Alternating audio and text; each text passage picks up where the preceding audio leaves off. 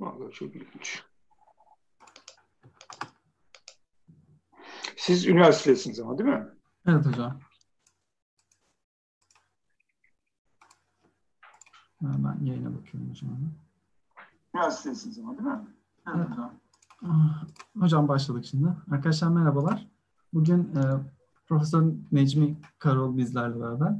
Kendisi İstanbul Üniversitesi'nde Prehistorya Anabilim Dalı'nda yüksek lisans, lisans ve yüksek lisans eğitimini tamamladı. Daha sonra DAT bursu ile doktorasını 2000 yılında Berlin Freie Üniversitede tamamladı.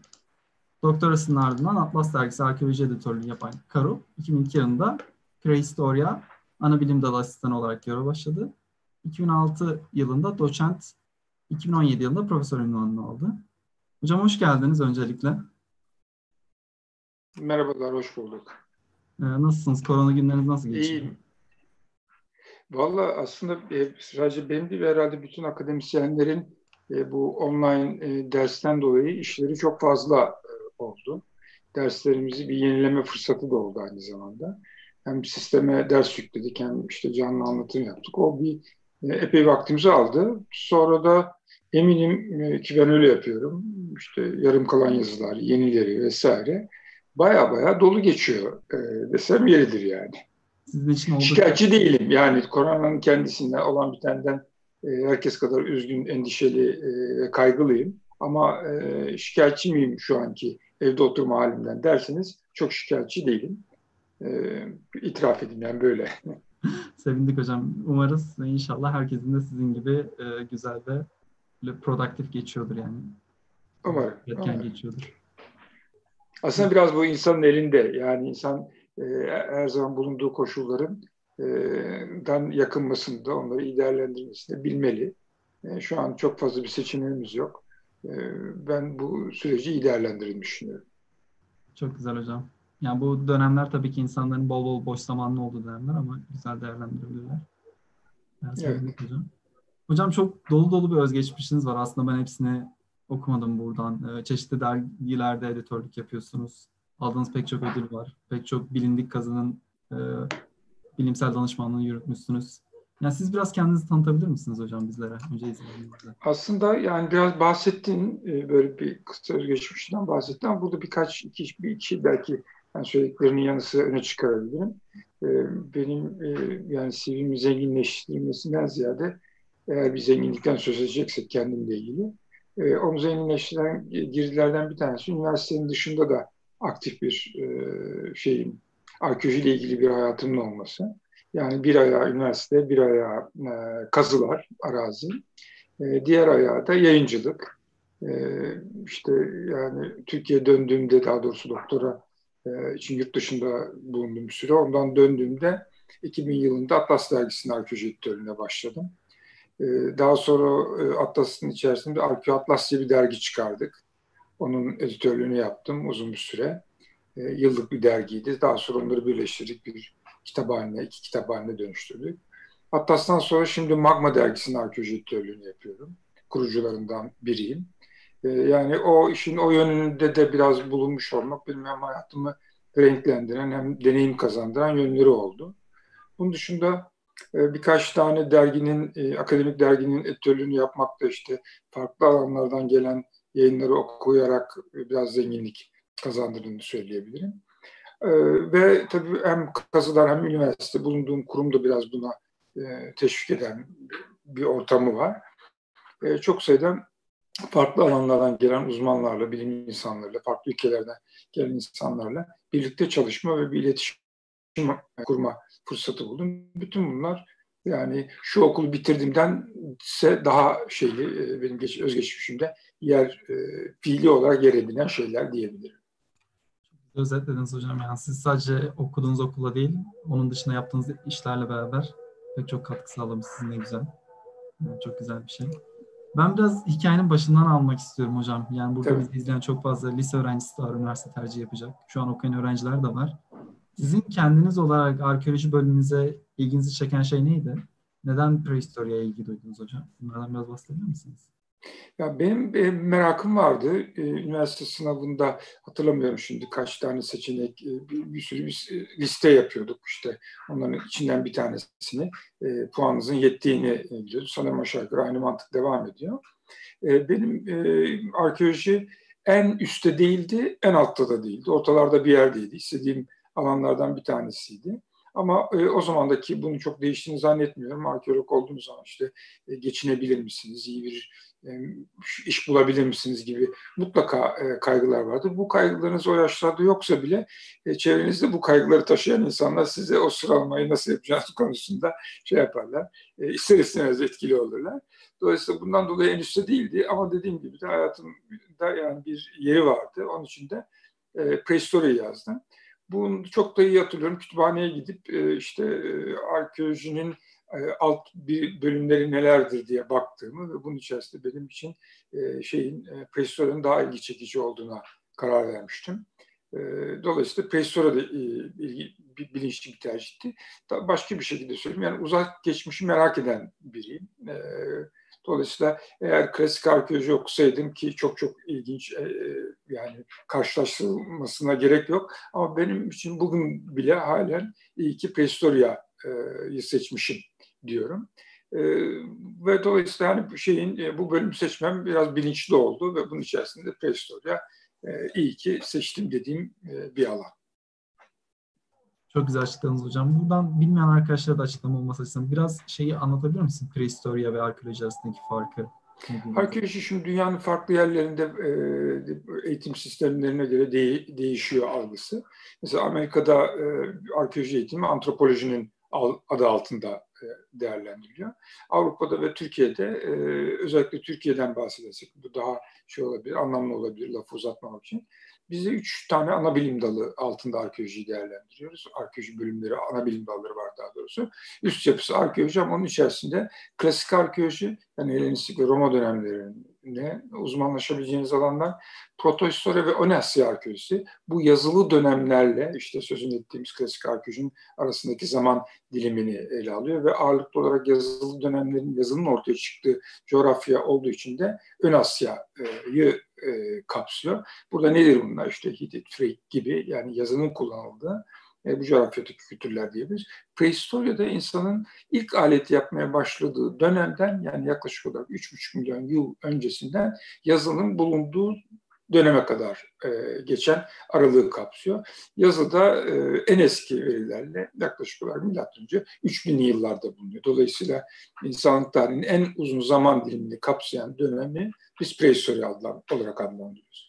Bu her üç ana bilim dalı da kendi altında da bir daha alt ayrımları var ama kategorik olarak üniversite sınav seçiminde bu üçünü e, görüyorsunuz ve bunlardan birinde işte bu anlattığım bağlamdaki tercihlerinize göre de birini seçiyorsunuz. Çok güzel açıkladınız hocam. Teşekkür ederiz. Yani yazının başlangıcı da tarihin başlangıcı. Siz de tarihin öncesini araştırıyorsunuz. Evet. Adı da zaten prehistoria diye aralarda prehistoria diye kullanıyorumdur ama Türkçesini kullanmayı tercih etmek lazım. E, bu isimler de yeni değişti. Tarih öncesi dememizin de sebebi bu. Yani tarih dediğin gibi yazıyla başlıyorsa. E, burada belki şunu ilave etmekte fayda var. Bizim için tarih öncesinin e, ile işte Kuzey Avrupa'daki bir ülkenin tarih öncesi birbirinden farklılaşıyor. Az önce verdiğim tarih e, bu coğrafya için evet. yazının en eski verilerine ulaştığımız coğrafya yani milattan önce 3000'ler ama Kuzey Avrupa'ya gittiğiniz zaman yazının bulunmuş tarihi milattan sonra. Dolayısıyla onların prehistoryasının e, bitme tarihiyle bizim prehistoryamızın bitme tarihi, prehistorik devirlerin bitme tarihi birbirinden farklılaşıyor. Bu da çok ilginç belki insanların pek düşünmediği bir şeyler yani coğrafyaya göre tarihin başlangıç tarihlerinin değişmesi.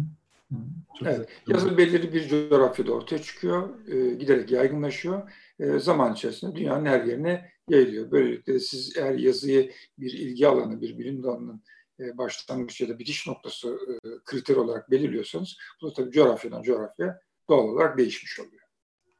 Çok teşekkür ederiz hocam açıklamanız için. Ben şey sormak istiyorum biraz da böyle. Lisans eğitiminiz nasıl geçti hocam şu anda? Lisans eğitiminiz sırasında katıldığınız yazılar var mı? Çalışmalar var mı? Kazı çalışmaları. Bunlar size Ben evet e, çok sayıda kazıya katıldım ama burada belki gene öne çıkaracak şeylerden bir tanesi. Lisans eğitimim e, şu anda e, görev yaptığım üniversitede oldu. İstanbul Üniversitesi Tarih Mühendisliği Arkeolojisi Anabilim Dalı'nda oldu.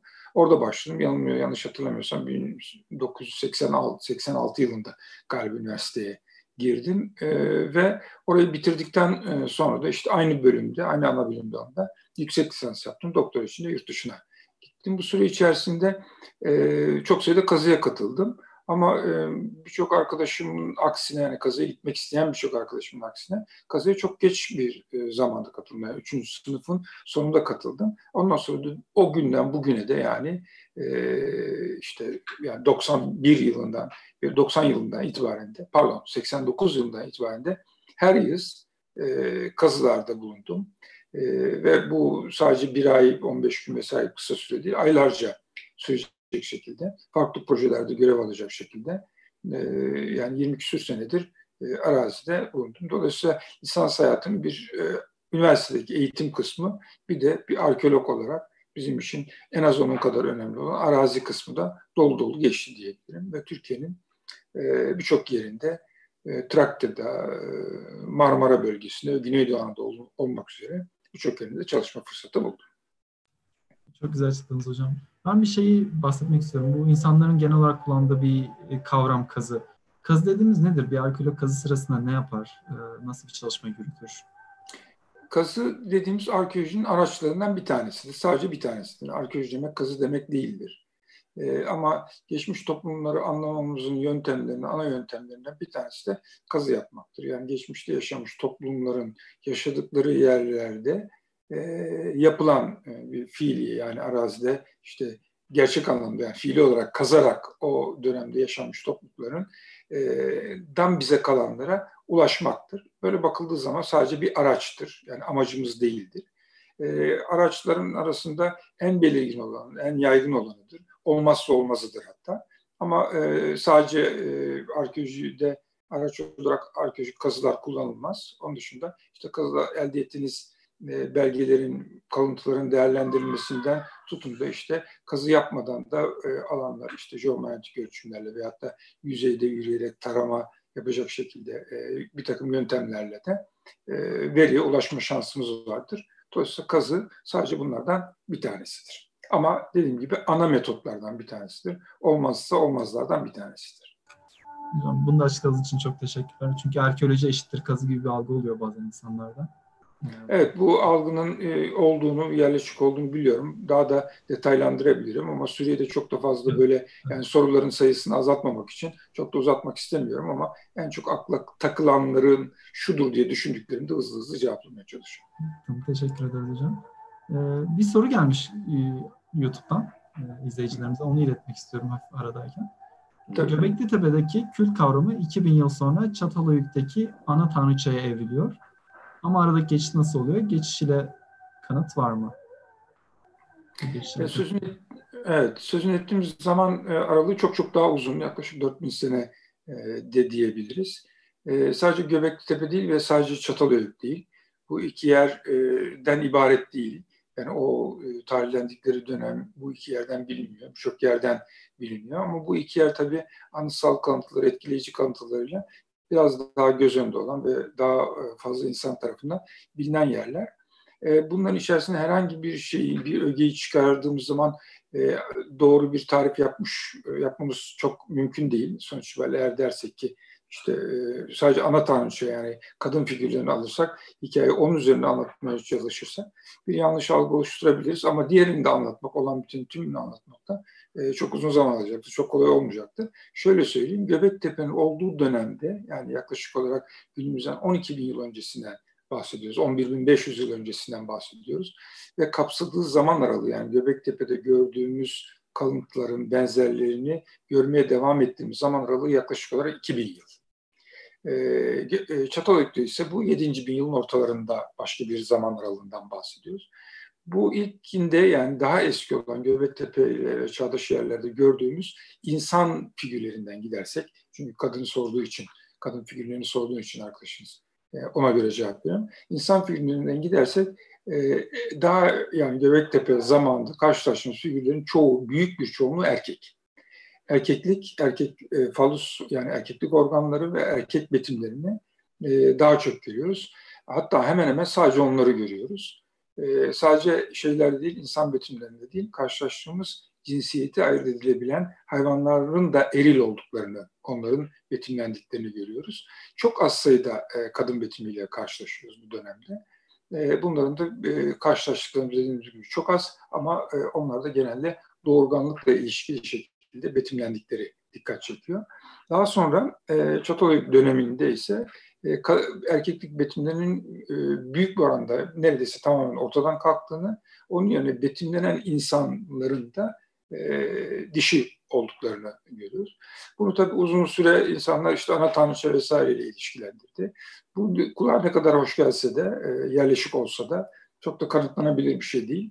E, dolayısıyla e, bu iki dönem arasında böyle bir farklılık var. Yani bir süreklilik değil, bir farklılık var. E, ama belki de burada en önemli şey, iki dönem arasındaki en temel farklılık insanların e, işte 12 bin yıl önce avcı toplayıcı yaşama devam ettikleri halde yerleştiklerini, yerleşimler kurduklarını ama Çatalhöyük döneminde 7. bin ortalarından itibaren artık tarım yapan, hayvanları cevcilleştirmiş durumda, bitkileri tarıma almış durumda. Gerçek anlamda çift topluluklar. Dolayısıyla iki dönem arasında yaşam biçim bakımından da çok köklü farklılıklar var. Onun için sembolize ettikleri sembolleri de e, bu köklü farklılıklardan bir tanesi. Yani oradaki erkek erillik daha sonra e, kadın dişi e, sembolizmasına dönüşmüyor. Onun yerine o alıyor diyebiliriz.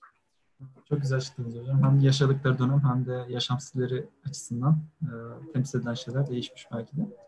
E, bu da şeyden bahsetmek istiyorum. Hazır bu konuya bahsetmişken biraz e, Göbektepe'den bize bahsedebilir misiniz? Yani Göbekli Tepe'yi özellikle bazı e, dizilere de konu oldular. Böyle diğer arkeolojik yapılardan ayıran özellikler nelerdir? Tabii şimdi e, gene böyle çok içinden birkaç şey başlığı çıkararak söylemekte fayda var. Birincisi eğer e, bir arkeolog e, sizin sorduğunuz soruya doğrudan e, cevap vermiyorsa emin olun ki yanlış anlaşılmaktan endişe ettiği için. Onun için sadece Göbektepe'yi tarif etmekle e, sınırlı kalırsak e, yani kendimi yani söylemek istediğim çok aktarmamış olabilirim endişesindeyim. Onun için şöyle düşünelim Göbektepe'yi e, insanın az önce söylediğim gibi başta insanın elinden çıkan ilk alet arkeolojinin de ilgi alanının başladığı, arkeolojinin başladığı e, zamanı ifade ediyor. Bu yaklaşık olarak günümüzden 3.3 milyon yıl öncesine gidiyor. Göbektepe'nin tarihine baktığımız zaman da yaklaşık olarak milattan önce 10 bin, 9700'ler, milattan önce 9800'ler gibi bir e, zamanda e, bu e, yerleşim yerinin e, varlığının e, yerleşimleri ortaya çıkıyor. Dolayısıyla arada yaklaşık olarak 3 küsür milyon yıllık uzun bir zaman var. Bu uzun zaman boyunca insanlar sürekli hareket halinde av hayvanların peşinde yani e, avcı ve toplayıcı olarak e, göçebe e, bir yaşam tarzını sürdürüyorlar. E, yaklaşık olarak 10 bin, milattan önce 10 bin 500'lerde ise insanların artık e, yer değiştirmeden başka bir de işte yıl boyu aynı noktada yani yer değiştirmek zorunda kalmadan aynı noktayı da bulunarak yaşamaya devam ederek karınlarını doyurmaya başladıklarını görüyoruz. Dolayısıyla burada en köklü değişiklik e, burada insanların yerleşik yaşama geçmiş olmaları. Böyle baktığımız zaman bugünkü dünya düzenini düşündüğünüzde e, en temel girdiğinde yerleşiklik olduğunu görüyoruz. Bugün halen e, göçer topluluklar var ama bunların da e, bütün dünya ile ölçüyle karşılaştırdığımız zaman çok e, az sayıda veyahut da e, unik örnekler olduğunu görüyoruz. Dolayısıyla bugünkü yaşam biçimimizin ilk temellerinin atıldığı zaman dilimini ifade ediyor. Burada Göbektepe yine e, çağdaşlarından farklı kılan şeylerden bir tanesi bu kadar eski. İlk yerleşik aşaması, yerleşiklik aşamasındaki e, toplulukların bu denli gelişkin, e, karmaşık bir e, toplumsal düzene sahip olmaları ve oldukça anıtsal yapılar inşa etmiş olmaları, hem bulunduğu yer, bu yapıların inşa edildiği alan, hem yapıların boyutları, inşa teknikleri, hem bunların içerisindeki işte dikili taşlar, o dikili taşların üzerindeki özellikle hayvan e, betimleri. Bunlar e, o dönemde yani tarih öncesi dönemin bu aşamasında çok renkli. E, bugün e, yakın zamana kadar düşünülenin aksinde oldukça karmaşık bir sosyal örgütlenmeye sahip toplulukların olduğunu bize gösteriyor. Bunun en iyi izlerinin karşılaşıldığı yerlerin başında da Göbektepe geliyor. Bu da Göbektepe'yi çağdaşı ve dünyanın geri kalanındaki arkeolojik alanlardan bu yönüyle e, ciddi bir şekilde farklılaştırıyor. Ve e, tabii insanların etkisi, ilgisini çeken noktaların başında da halen birçok sorunun da gizemini koruyor olması. E, ve bu bizi e, bu tür alanlardaki ilgimizi biraz daha da arttırıyor.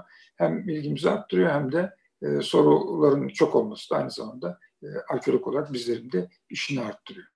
Burada tabii iki şeyi birbirinden ayırt etmekte fayda var. Sorunun içerisinde olduğu için o kısmını da açmak istiyorum. Yani filmlere konu oluyor vesaire. E, bu, bu tabii e, her zaman bir filme konu olduğunda e, oradaki aktarılanın e, gerçek anlamda arkeolojik olarak ulaşılan bilgi olduğu anlamına gelmiyor. Filme aktarılan zaten e, sizin bugünkü ilginizi çekmek için gerekli e, argümanları toplayarak yaptıklarını düşünmeniz lazım. Yani bir film yapıyorsanız bugün onun izlenmesi için yaparsınız. İzlenmesi için de elinizden geleni yaparsınız. Çekici hale getirmek için elinizden geleni yaparsınız. Ama geçmişte olan bir şeyi e, insanların ilgisini e, çekmek için elinizden geleni yapsanız da geçmişi değiştiremezsiniz. Yani oraya kazacaksınız, kazdığınızı bulacaksınız ve onu yorumlayacaksınız. Neyse odur. Film e, ise bu neyse odurdan daha fazlasına ihtiyaç duyar ve e, çoğu kez de geçmişi manipüle eder. Manipüle ettiği ölçüde gerçeklikten, doğruluktan uzaklaşır. Bu son zamanlardaki filmlerde ne yazık ki bunun çok fazla e, yapıldığını görüyoruz.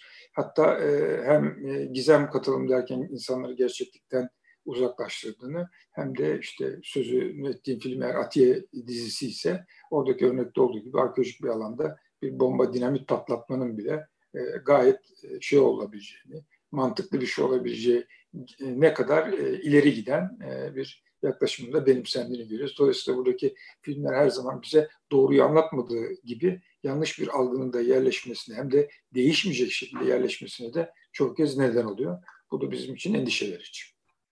Açıkladınız hocam. Her zaman bir eleştirel gözle izlemek gerek. Her zaman bir direkt olarak inanmayıp bir sorgulamak gerekiyor izlediğimiz filmleri ve dizileri. Bunun yanında evet. e, Göbektepe'nin de diğer kazılara göre hem yaptıkları ilerlemeyle hem de gösterdikleri gelişmelerle diğer kazılara göre bir ayrıldığını bahsediyorsunuz. E, çok teşekkür ederiz hocam. Ben buradan benzer bir konuya geçmek istiyorum. Şimdi kazı yaptıktan sonra bulduğunuz kalıntıların tarihsel olarak bir anlamlandırılma, anlamlandırılma süreci var. Yani sizin bulduğunuz kazıları ve diğer kazılarla bağlantı kurup bir, bir bilgi birikimi oluşturmanız ve bir mantık çerçevesinde oluşturmanız lazım. Bu süreç nasıl işliyor hocam sizin için? Yani bir kazı yapıldığı zaman oradaki kalıntıları biz, siz birbirinize nasıl bağlıyorsunuz? Ee, bilgiye nasıl ulaşıyorsunuz? Şimdi tabii e, asıl esas e, çok doğru bir e, ifade kullandım. Bilgiye nasıl ulaşıyorsunuz? Sonuç itibariyle iki şeyi birbirinden ayırt etmek lazım. İnsanların yaşadıkları yerde kazı yapıyorsunuz. Orada insanlardan bugüne kalan kalıntılara ulaşıyorsunuz. Bunların kimileri gözle görülebilir nitelikte olabiliyor. Kimileri de gerçekten ancak sadece ve sadece mikroskop altında görme şansınız olan kalıntılar oluyor. Dolayısıyla ama bu kalıntılara ulaşmanız demek e, onları daha doğrusu onları bilgiye dönüştürmediğiniz zaman bir anlam ifade etmiyor. Yani dolayısıyla çok doğru ifade ettin. Kazı e, da bir şey değil, kazıda bilgiye nasıl ulaşıyorsunuz sorusunu cevaplamak gerekiyor. Burada gerçekten hedeflediğimiz şey de e, bilgiye ulaşmak. Bunun çok sayıda yöntemi var ama dediğim gibi ilk, aç, ilk başta kazıp açığa çıkarıp o kalıntıları e, uygun ortamlara değerlendirmek üzere ya da uygun uz, uzmanlar tarafından değerlendirilmek üzere e, o ortama taşımanız gerekiyor. Bazılarını taşıyorsunuz, bazılarını da arazide açığa çıkardığınız yerde olduğu yerde e, korumak, e, orada bırakmak zorundasınız. Olduğu yerde değerlendiriyorsunuz. Dolayısıyla bu anlamda da kategorik bir farklılık var. Ama fikir vermesi açısından şöyle bir örnek vereyim size. Bugün e, arkeolojik bir alanda kazı yaptığınızda gözle göremediğiniz e, kalıntılara ulaşabileceğini söyledim. E, bu herhangi bir işte aletin üzerindeki izden yola da çıkabilirsiniz. Ve hatta herhangi bir hayvanın ya da insanın işte dışkısından kalabilecek bir e, partiküle de ulaşabilirsiniz.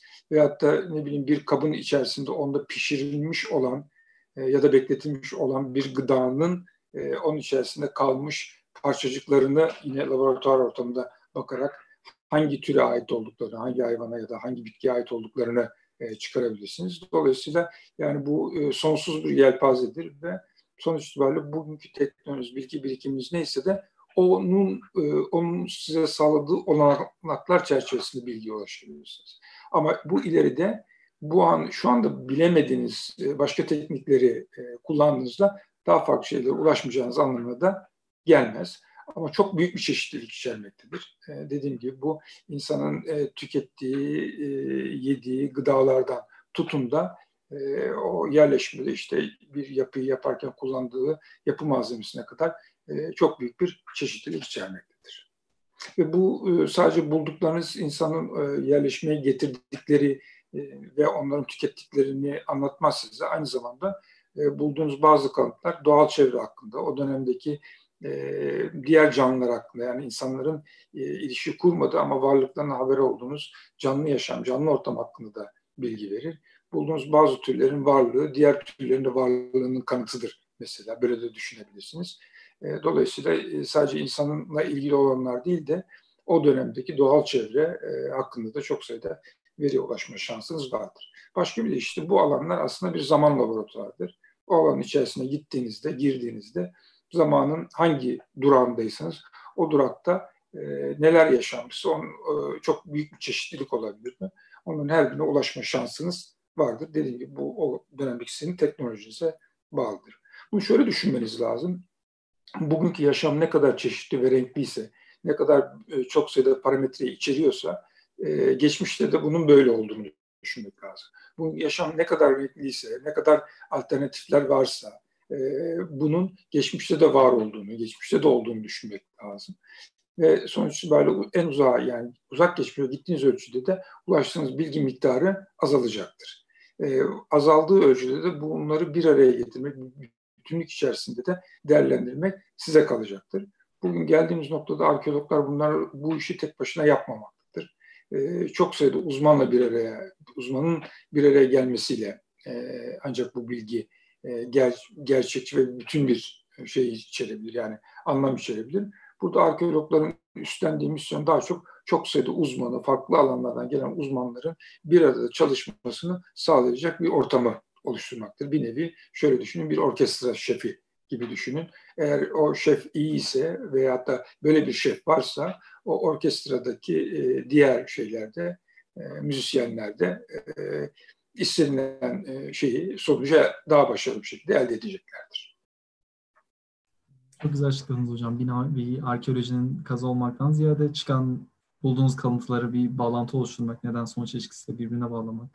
Aslında yapılan iş çok evet. büyük bir iş. Yani e, çok geniş kapsamda düşünmeniz, farklı alanları birleştirmeniz, farklı uzmanları birleştirmeniz gerekiyor. E, evet. Kazı başkanlığı yaptığınız zaman da aslında yaptığınız iş bu mu oluyor hocam? Biraz daha böyle hem yönetmek hem ee, insanları bir araya getirmek mi oluyor? Çok kez o öyle oluyor ama e, belirli bir e, yani bir kazı başkanı olmaz. Bu dünyanın hemen hemen her yerinde aynı aynı zamanda bu alanda uzun e, süreli bir deneyime yani mevcut bir deneyime sahip olmanız anlamına geliyor. Dolayısıyla sadece bu işi yönetmek değil yani bu orkestrayı yönetmek gibi e, yine örneklendirecek yönetmek değil aynı zamanda e, açığa çıkarılan kanıtların açığa çıkarılma yöntemini belirlemek, açığa çıkarılanları e, değerlendirmesini yapmakta çok kez kazıda üstlendiğimiz işlerin arasında yer alıyor. Ama e, bunlar yine işin en keyifli tarafları. Üstlenmek istemediğimiz, yapmadığımız, yapmaktan hoşlanmadığımız tarafları da var. O da kuşkusuz her meslek alanında olduğu gibi ciddi bir bürokrasiyle de uğraşıyoruz. Ama ondan bahsetmesi herhalde daha iyi olur.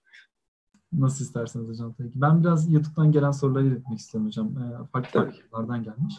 Mehmet Yavuz sormuş. 50 yaş üstü e, Ar- çok arkeoloji öğrencisi var mı? 50 yaşın üzerinde çok arkeoloji öğrencisi var mı? Arkeolojiye meraklı olup da bu yaştan sonra eğitimini almayı isteyecekler için tavsiyeleriniz var mı?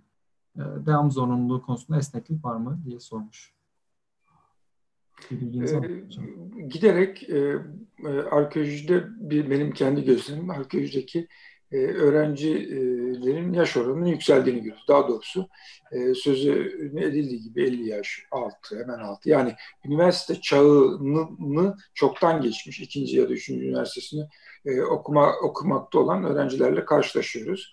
E, burada bizim şeyimiz Türkiye'de özellikle arkeologların çok fazla iş istihdam olanağı yok. Dolayısıyla insanların geri kalan sürelerini de e, ne kadar uzun olursa o kadar e, bir tercih e, sebebi oluyor. Ve e, olanaklarınız da çok sınırlı oluyor. Dolayısıyla arkeoloji eğitimini e, bir tarafa koyarsak, bunu her yaş grubunda herkes bu eğitimi alabilir. Ama buradaki soru genelde şunu da kapsıyor. Kazılara gidebilir miyim? Kazılarda bulunabilir miyim? Bir de kapsıyor sadece eğitimini almak olmadığını farkındayım. Daha doğrusu bilinçaltı en azından bunda olabileceğini varsayarak cevaplıyorum. Dolayısıyla burada biraz yaş ilerledikçe e, bizim ileri yaştaki insanları kazılarda değerlendirmemiz, onları kazılara davet etmemiz, kazılarda birlikte çalışma olasılığımız da azalıyor. E, buradaki tercihimizi genelde üniversite yaş grubundan yana kullanıyoruz. Ama bu okumayacakları, e, üniversitede bu eğitimi almayacakları, almamaları gerektiği anlamına kesinlikle gelmiyor. Çok güzel açıkladınız. De kendi tercihlerimi söylüyorum. Evet, çok güzel açıkladınız. Ben şeyden bahsetmek istiyorum. Biraz kendiniz de bahsettiniz. Bu e, insanların kafasında bir iş bulabilir miyim veya para kazanır mıyım derdi oluyor. Yani günümüzdeki ekonomik şartlardan da olabilir. Bunu bir kenara koyarsak arkeolojinin öneminden bize bahsedebilir misiniz? Yani alan olarak arkeolojinin bilimsel olarak alanı, bilimsel öneminden bizlere bahsedebilir misiniz? Biraz insanlar belki bunun farkında olmayabilir. Şimdi şu, Evet, e, şöyle diyebiliriz. Yani arkeolojinin e, e, bir meslek olarak düşündüğümüzde bir arkeolojinin daha kötü meslekler de var. İş bulma şansınızın çok çok daha zor olduğu meslekler de var. Çok iyi bir meslek alanından mezun olup işsiz olma olasılığınız da çok yüksek. Yani dünyanın bu sadece bulunduğunuz şöyle düşünün sadece Türkiye özgü değil, dünyanın her yerinde bu konu geçerli. Bugün e, günümüzde e, aranan şeyin iyinin daha iyisi olduğu için de sizin çoğu alanda iyi olmanız da yetmiyordur. Dolayısıyla bunun için e, arkeolojiyi yani yapılmayacak yani iş bulamayacağım bir alan olarak görülmesini çok doğru bulmuyorum. Ve şuna da inanıyorum insan sevdiği bir alanda e, akıllıca davranırsa, e, o konuda istikrarlı ve ısrarcı davranırsa eninde sonunda o işi yapabileceğini e, o alanda yani bir iş bulabileceğini düşünüyorum. Birincisi onu şey yapmamak lazım. Yani işle arkeolojinin anlamını birbirine karıştırmamak lazım. Ee, arkeolojiden ne anlamamız gerektiği sorusunu da e, cevaplamak kalkarsak, bence arkeoloji özellikle bize e, kanıtlanabilir bir geçmiş algısını sağlayan bir bilim dalıdır. Yani anlatılana inanmanız değil de size anlatılanın kanıtlanabilir olmasını sağlayan bir alandır. E, böyle bakıldığında e, bu tabii e, arkeoloji geçmişe bir boyut katar, bir zaman boyutu katar. Zaman boyutu olmadığı bir durumda geçmiş yassıdır. Size neyin ne zaman olduğunu bilmediğiniz zaman da çok fazla bir şey ifade etmez. Bence öncelikli olarak bunu görmek lazım. Yoksa arkeoloji geçmiş toplumlardan günümüze kalan estetik, güzel, görsel çekiciliği olan eşyaları, nesneleri toplayıp işte müzeye koyan bir bilim dalı değildir. E, bunun dışında e, geçmiş yani çok söylendiği de bir geleceği e, kurgulamanızı sağlayan bir bilim dalı da değildir aslında. Bu sizin elinizde olan bir şeydir. Geçmişi nasıl algıladığınıza, geçmişe nasıl baktığınıza bağlı olarak tabii ki o sizin e, gününüzü, geçmişinizde bir belirleyici tarafı vardır ama arkeoloji geleceği planlamak için yapılan bir bilim dalı değildir. Çoğu hatta bazı e, meslektaşlarımız da bile bu tür bir tanımlamayı yapmayı tercih ettiklerini görüyorum. Ben bunu çok doğru bulmuyorum. Ama gelecekle ilgili bir çıkarsama yapmasının önünde engel değildir. E, diğer taraftan arkeoloji e, değişmez ama e, bütün bilim dalları gibi arkeolojinin de e, yapma biçiminin değiştiğini görüyoruz. Dolayısıyla bugün arkeolojiden anladığımız yani geçmişe ilişkin bilgiye ulaşmanın e, aracı dedik ama bunun yöntemleri değiştikçe sizin e, geçmişe bakma biçiminizde yani onu kanıtlama biçiminizde e, değişecektir. Dolayısıyla bunu da çok e, göz ardı etmemek lazım. Dolayısıyla geçmişi anlamamızın, e, kanıtları değerlendirmemizin metotlarının değiştiğini düşündüğünüzde bütün arkeoloji tarifinizde, e, daha doğrusu geçmişi nasıl tarif edeceğinizde buna bağlı olarak değişecektir. Az önce söylediklerimi burada tekrar etmek istiyorum arkeoloji tanımlamak e, bağlamında. Geçmişin bir bütün olduğunu, e, bugün gibi çok renkli olduğunu, çok çeşitli olduğunu e, ve bunu anlamanın da e, ancak arkeolojiyle mümkün olduğunu e, düşünüyorum. Daha doğrusu arkeoloji olmadan geçmişi bütünlükçü bir şekilde anlamamızın olanaklı olmadığını e, söyleyebiliriz. Arkeoloji biliminde en basit anlamda yani üniversite e, sınavında arkeoloji tercih edecek insanlar için en basit anlamda bu şekilde tarif edebiliriz. Çok güzel açıkladınız hocam. Bu özellikle belki derinlik olayı çok önemli bir şey. Çünkü tarihte geçmemek gerekiyor. İşte 2000 yıl önce mi oldu, 4 yıl önce mi oldu? Dönemin şartlarına göre olan şeylerin değerlendirilmesi çok değişebiliyor.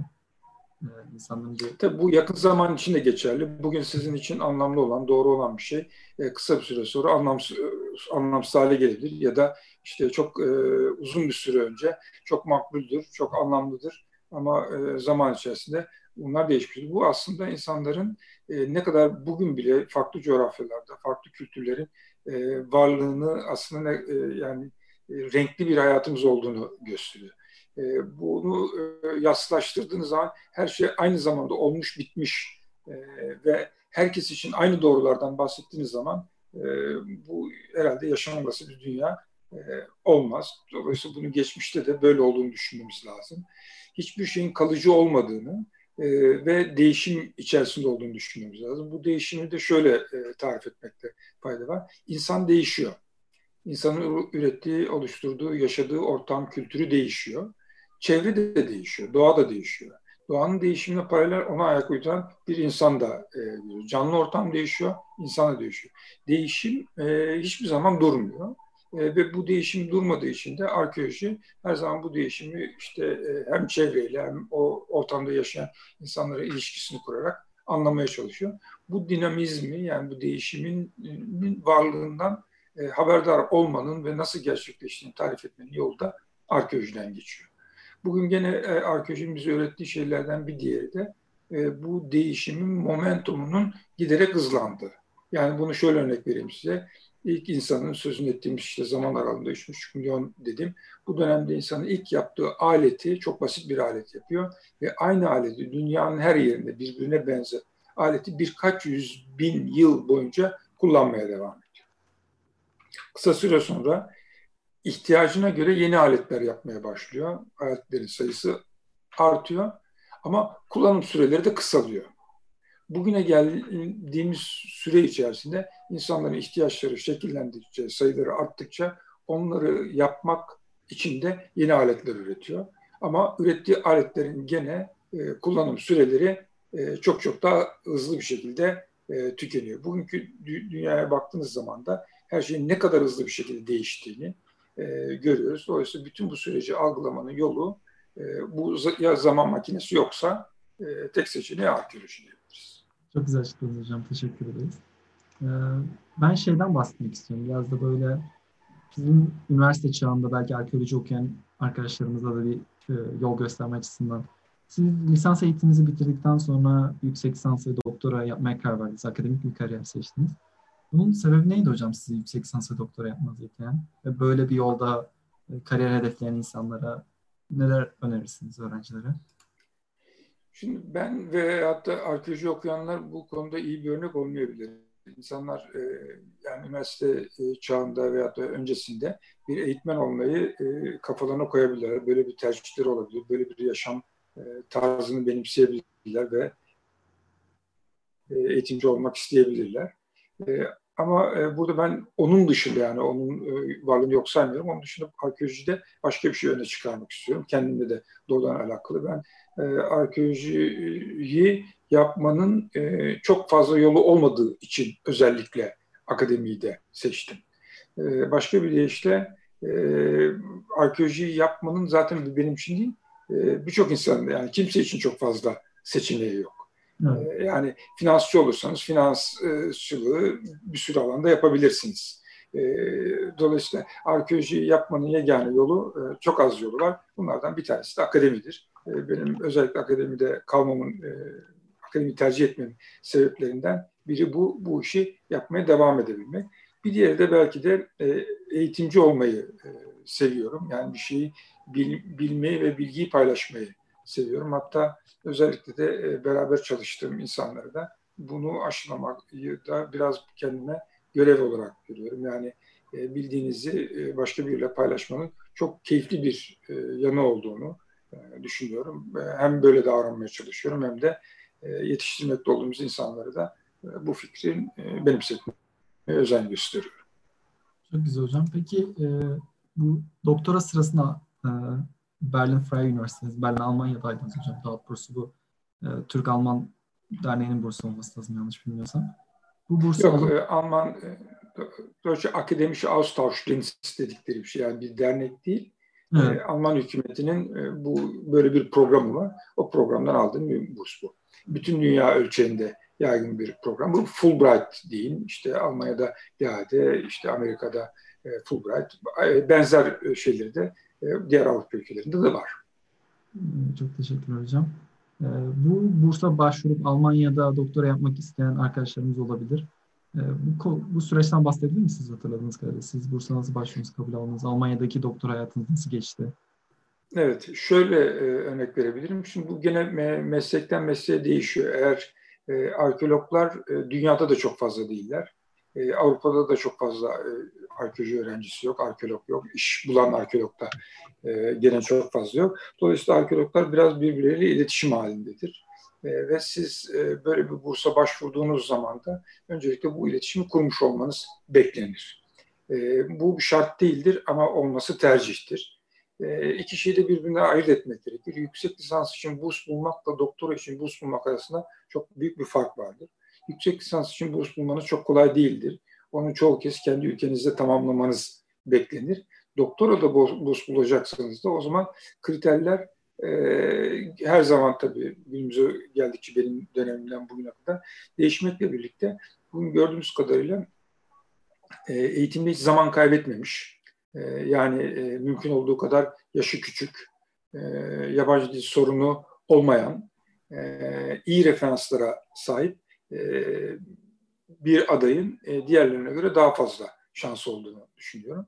E, ben bu kriterlerin hepsini tam e, sahip değildim. Ama yine de e, burada arkeolojinin biraz e, farkı oldu. Çünkü çalışmakta olduğumuz yabancı meslektaşlarımızdan e, ilişkimizin yani böyle bir kontağımızın olmasının avantajları e, benim için de e, bir şey oldu. Yani doktora yurt dışında yapmamda e, katkısı oldu. Ve e, ilk başta e, Troya kazılarının o dönemdeki başkanı e, vefat etti. Manfred Osman Korfman Bey. O da bir şeyimiz vardı, kontağımız vardı ana bilim dalımızın. E, ona böyle bir e, teklif götürdük. Daha doğrusu hocalarım sordu. Ben, ben de o sayede Almanya'ya gittim.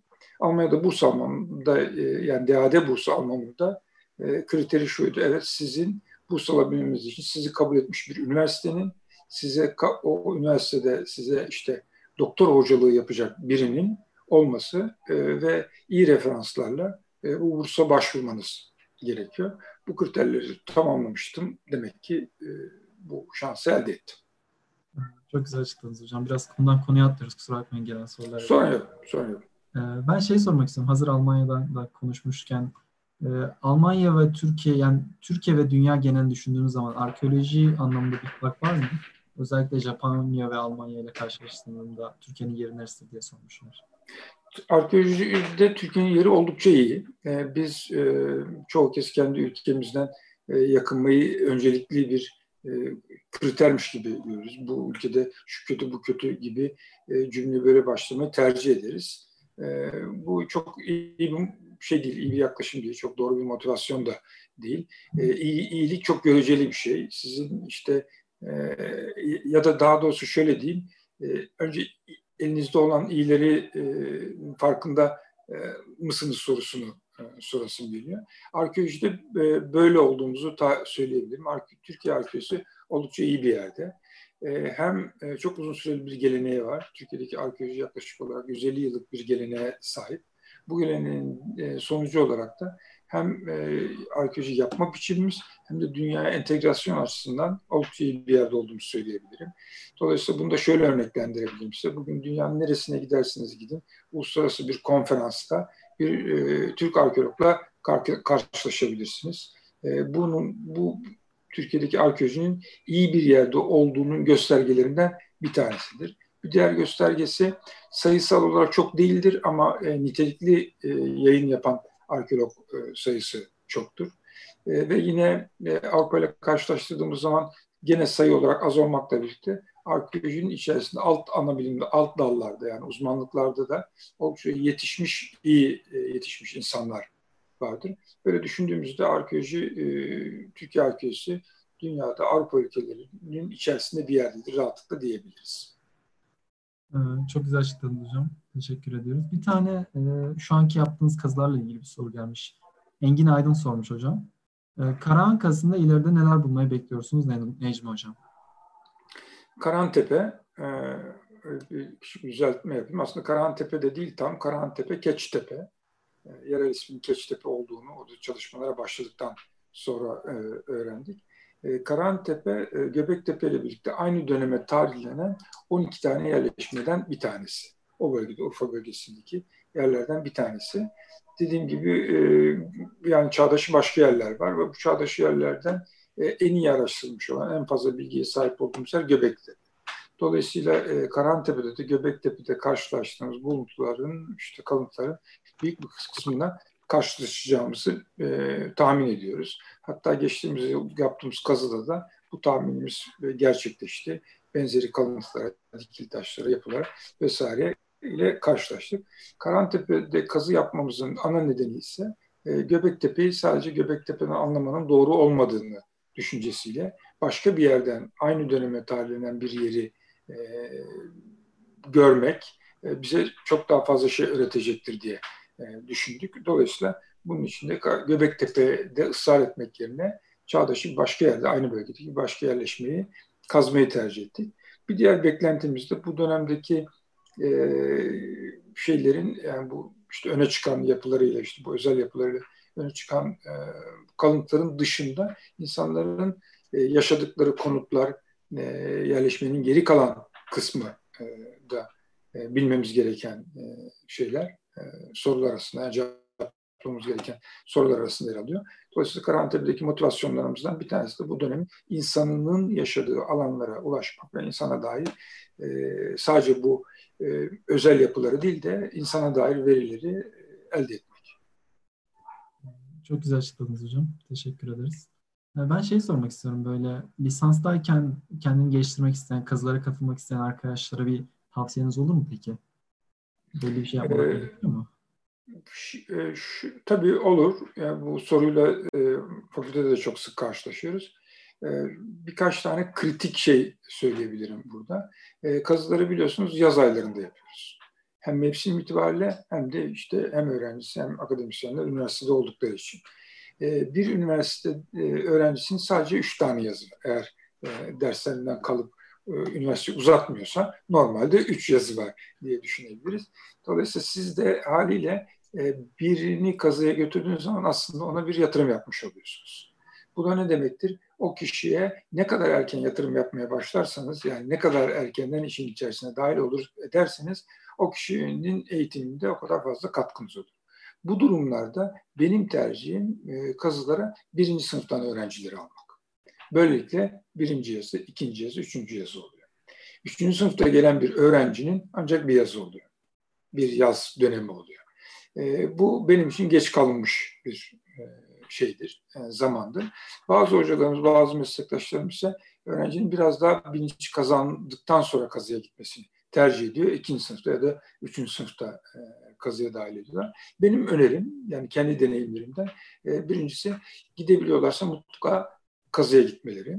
Kazıya gidemeyenlerin arkeolog olmayacağı anlamını kesinlikle çıkarmamaları. E, ama e, kazıya gitmek isteyenlerin de, arzu edenlerin de bunu mümkünse e, şeyin başında yapmaları. Birinci sınıfta yapmaları. Bir diğer şey yine arkeoloji eğitim alan insanlar kısa bir süre sonra eminim fark etmişlerdi. Arkeologlar arazide çalışan insanlar oldukları için.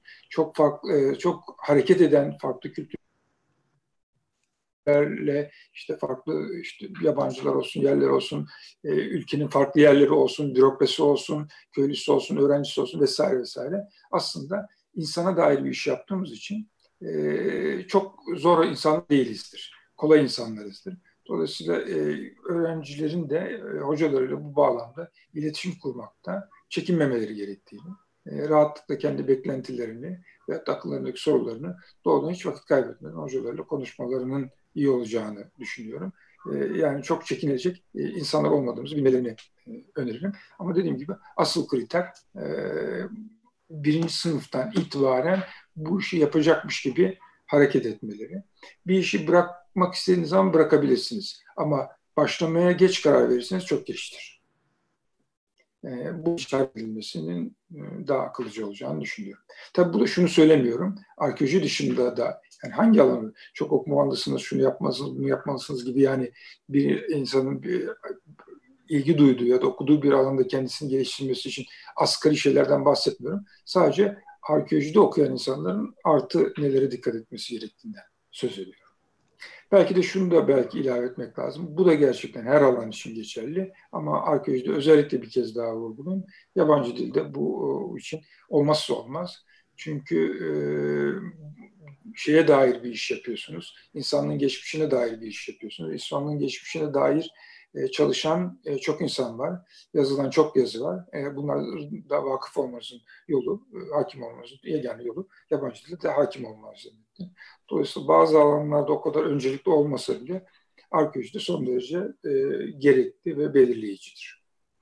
Çok güzel açıkladınız hocam. Bu yabancı dilden kastımız İngilizce midir yoksa başka bir dil mi hocam genel olarak kullandığınız? İngilizce'de hangi alanda olursa olsun. Bugün e, yani genel e, bütün bilimin dili İngilizcedir. E, dolayısıyla size daha fazla, daha farklı diller bilmenizin kuşkusuz avantajları olacaktır ama bugün işte bu bir, bir realite. İngilizcenin ikinci dili olarak en azından ana diliniz dışında ikinci dil olarak İngilizcenin olmazsa olmaz olduğunu söyleyebiliriz. Eğer lüksünüz varsa onun üçüncüsünü, dördüncüsünü öğrenebilirsiniz ama önceliğinizin İngilizce olması artık genel bir durum. Çok güzel hocam. Çok güzel açıkladınız. Demek ki arkeolojide bayağı e, üniversiteye girer girmez başlamak gerekiyor dediğiniz gibi birinci sınıftan itibaren yazılarla. E, tabii evet. Yani e, bu işi yapmaya devam edeceksiniz. İster üniversitede, ister müzede, ister başka e, platformlarda ki ben buna örneklerden biriyim. İşte bir yayıncılık, arkeoloji birikimimle, arkeoloji e, eğitimimle yayıncılık yapabiliyorum. Dolayısıyla yaptım, yapmaya devam ediyorum. Dolayısıyla e, iş kolları da o kadar yani sınırlı ama e, karşılaştığınız zaman daha kötü alanlar var dediğim gibi. E, dolayısıyla ilk yıldan itibaren bunu bir hedef olarak koymakta fayda var. Ee, çok güzel hocam. Biraz daha böyle e, farklı alanlara değinmek adına şey sormak istiyorum. Halil Tekin Sümer'in Halil Tekin Sümer'in ekonomisi için tapınak ekonomisi demek yanlıştır demişti. Sümer'in ekonomi sistemi nasıl hocam? Bilgi verebilir misiniz? Böyle bir soru gelmiş. E, yok tam aksine Halil Hoca e, tapınak e, olmadı olduğunu söyledi diye hatırlıyorum ben. Doğru. Önceki gün böyle bir, e, bir e, sandı ya o evet onun bir programında ben de dinledim. Orada ifade edildi. E, tapınak ekonomisi demek yani eğer e, şeye bir e, inanç sistemi, bir din olarak tarif edebildiğimiz bir inanç sisteminin içerisinde e, den söz ediyorsanız onun Sümer'deki karşılığı içerisinde tapınak ve tapınağın da kontrol altına tuttuğu bir ekonomik sistemden söz ediyoruz. Bunun yakın doğudaki özellikle Mezopotamya'daki e, bu döneme tarihlenen yerleşmelerde anıtsal tapınaklarla karşılaşıyoruz. Bu tapınaklar genelde yerleşmelerin merkezinde, e, yüksek bir yerde, bir platformun üzerinde, daha doğrusu her yerden görülebilecek yerlerde ve anıtsal boyutlarda olduklarını görüyoruz ve giderek de bu anıtsal boyuttaki tapınaklar aynı zamanda o e, sonraki dönemlerde ve o dönemde de aslında e, kenti idare eden sınıfın da kontrol altında tuttuğu, e, kontrolünde olan yerler. Daha doğrusu başka bir deyişle e, inanç sistemini, e, inancı e, kontrolün elinde tutanlar aynı zamanda e, bu kentlerinde idarecileri olduğunu gösteren işte yer seçimleri veyahut da tapınağı bulunduğu veyahut da en önemlisi e, ürünlerin depolandığı alanların bu tapınakların içerisinde, çevresinde, yakınında e, olmaları bize e, bunu kanıtlıyor. Dolayısıyla Sümer'de de bir tapınak ekonomisinden bahsetmek bence doğru olur. Çok güzel hocam. Ama e, bunun tabii e, şey Halil Hoca'nın dediğini bence yanlış duymuş diye düşünüyorum. Olabilir hocam. Bunu e, düzeltelim hemen. E, ülkemizde şey tarihi olarak, tarihsel hem geçmiş olarak hem yaşanan coğrafya olarak hem yaşayan e, insanlar ve uygarlıklar olarak çok zengin bir yere ev sahipliği yapıyoruz, kültüre ev sahipliği yapıyoruz. Siz bu e, kültüre ev sahipliğine ve zenginliğe yeteri kadar önem verdiğimizi düşünüyor musunuz hocam? Ee, yani negatif başlamak istemiyorum ama bu en, negatif olacağımız şeylerden, e, konulardan bir tanesi. Yeterince önem verdiğimizi düşünmüyorum. Ee, önem vermeye önem veren insanların olmadığı anlamına gelmiyor. Ama e, buna önem vermeyen insanların oluşturduğu tahribat ve hatta karar vericilerin e, işte önem vermemesi durumunda oluşabilecek e, zararlar da giderilmeyecek olan da oluyor. E, buna e, bu konuya dikkat eden insanların da çoğu kez yapacak bir şey olmuyor. Bununla ilgili e, birkaç şeyi öne çıkarabiliriz. Örneğin Türkiye'de çok yaygın bir şekilde definecilik var. E, Türkiye'nin her yerinde e, yaygın olarak arkeolojik alanların definecilik faaliyetleri tarif edildiğini biliyoruz. Hatta son zamanlarda bunların ayyuka çıktığını ve işte ulusal kanallarda bile kendi reklamlarını yapabilecek bir düzeye geldiklerini, bazı programlara definecilerin davet edildiğini, bu iş, bu alanın bir bir bağlamda teşvik edildiğini görüyoruz. Ya da yine e, definecilikte kullanılan işte dedektör vesaire gibi şeylerin, cihazların satışının serbest olması. Bu insanların kendilerini işte e, bir sanal ortamlarda platformlar kurarak işte haberdar etmeleri, bir pazar oluşturmaları bence son derece e, yani bu konudaki bilincimizin ne kadar eksik olduğunu gösteriyor. Bir diğer gene vurgulanması gereken şey e, koleksiyonerliğin Türkiye'de e, şey olması, e, yasal ve yaygın olması gene e, bu konudaki bilincimizin e, şey olduğunu, yeterli olmadığını gösteriyor. Bu dünyanın farklı yerlerinde başka mı diyeceksiniz? Hayır, oralarda da öyle. Dolayısıyla yani dünyada böyle diye bize de öyle olması gerekmiyor. Ben arkeolojik eserlerin yani geçmişin işe ait herkesin ortak mirasının e, birilerinin elinde ve onların koleksiyonunda tutulması fikrini gerçekten hiç e, zerre kadar anlamıyorum. Doğru da bulmuyorum. E, bir diğer şey önem vermediğimizi gösteren büyük faaliyetlerde işte barajdı, işte doğal gaz hatlarıydı vesaire. Bu tür sanayi faaliyetleri yapıldığı zaman arkeolojik alanların çok ciddi şekilde zarara uğradığını, e, tarif edildiğini görüyoruz. Bu da hem doğru düzgün bir planlamanın olmadığını, öncesinden yani bu tür alanlara yönelik yeterli bir planlamanın olmadığını, e, diğer taraftan ya da tercihimizi e, daha çok ekonomik e, taraftan kullandığımızı gösteriyor. Bütün bunları birleştirdiğimizde bunlar makro şeyler. Bütün bunları birleştirdiğimizde gerekli önem vermediğimizi bize gösteriyor. E, bunların yanı sıra işte basındaki haberler, az önce sözünü ettiğimiz film gibi e, şeyler, durumlarda yine bunun başka göstergeleri. Bugün Türkiye'de e, düzenli olarak işte Nuh'un gemisinin bulunduğu haberleri de e, gazetelerde okuyabilirsiniz. Bir arkeolojik eserin işte şu kadar fiyatta e, ediyor, 3 milyon dolara satıldı, 500 bin dolara satıldı gibi ya da bu kadar daha doğrusu satıldı değil de 1 milyon dolar değerinde bilmem ne bulundu gibi. Nereden biliyorsunuz 1 milyon dolar e, ettiğini? Bu tür bilinçsiz e, ya da tam aksine bilinçli manipüle etmek için yani daha doğrusu fiyatlandırmak için haberlerin de yapıldığı bir ortamdayız. Bu da bütün bunlar bize şunu gösteriyor. Dolayısıyla bu bilinçsizliğin e, 7'den 70'e ve her e, şeyden, e, her kategoriden, eğitim ya da eğitimsiz, e, her taraftan e, yaygın bir şekilde olduğunu gösteriyor. Ama dediğim gibi bu da bu konudaki bilince sahip insanları da gölgelendirmemesi gerekiyor.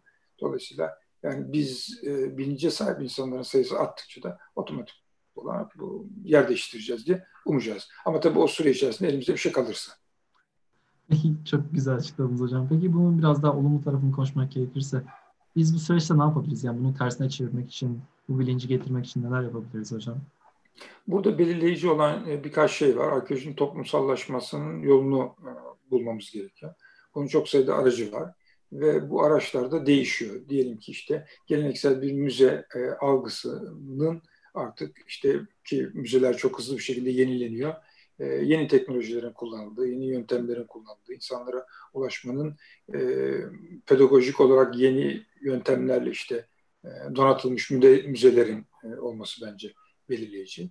E, bunun bir e, şeyinde yani okulların bir eğitimin e, parçası olarak değil de ebeveynlerin çocuklarının eğitiminde işte müzeleri ve arkeolojik alanları gezdirmeyi bir veyahut da onlara bu alanda kitaplar almayı, okutmayı vesaire bir görev edinmeleri bence son derece önemli. Çünkü az önce işte arkeoloji tarif ederken insanın geçmişine bir zaman boyutu katmasını, geçmişini kanıtlanabilir bir geçmiş algısını yerleştirmesi vesairesinden bahsettik. Bunlar ileri yaşlarda çok edinilecek şeyler değiller. Dolayısıyla e, birincisi buradan geçiyor. Bir diğer e, konu arkeologların bu konuda kendilerine kendine dikkat etmeleri gerektiğini düşünüyorum. Çünkü arkeologların e, tabii bu giderek azalıyor ama genelde eğilim şudur. Yaptıkları işin önemini vurgulamaktan e, ne yaptıklarını anlatmaya pek vakit bulamazlar. E, çoğu kez ne kadar eski bir şey bulduklarını, ne kadar önemli bir şey bulduklarını anlatırlar ama o buldukları şeyin e, bugün yaşamakta olan toplumlar için neyi ifade ettiğini veya neyi ifade edebileceğini, etmesi gerektiği konusunda pek değinmezler. Dolayısıyla bizim de biraz kendimize e, arkeolog olarak çeki düzen ve bu arayı e, yani toplumla buluşturma meselesini önemsememiz gerekiyor. Bunun için bir örnek verebilirim size. Benim de içinde bulundum hatta yürütücünü yaptığım bir proje. Aktoprak'taki e, arkeoloji okulu. E, Türkiye'deki açık işte bir alanın, arkeolojik bir alanın okula dönüştürüldüğü ilk yer burası.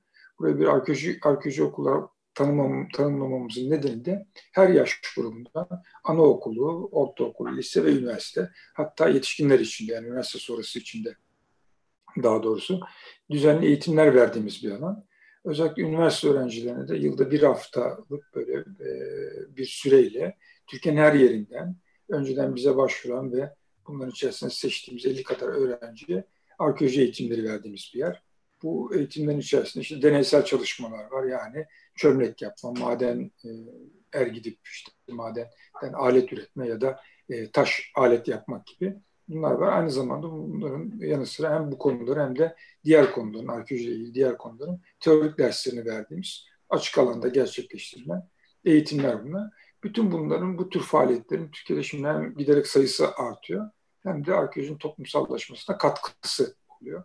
Dolayısıyla bunu bir kültür olarak yani gezi kültürü, e, arkeolojik alanların, e, müzelerin e, ve bu sözünü ettiğimiz alanların sayısının artması ve yaygınlaşması bence e, öncelikli e, önceliklerimiz arasında olması gerekir.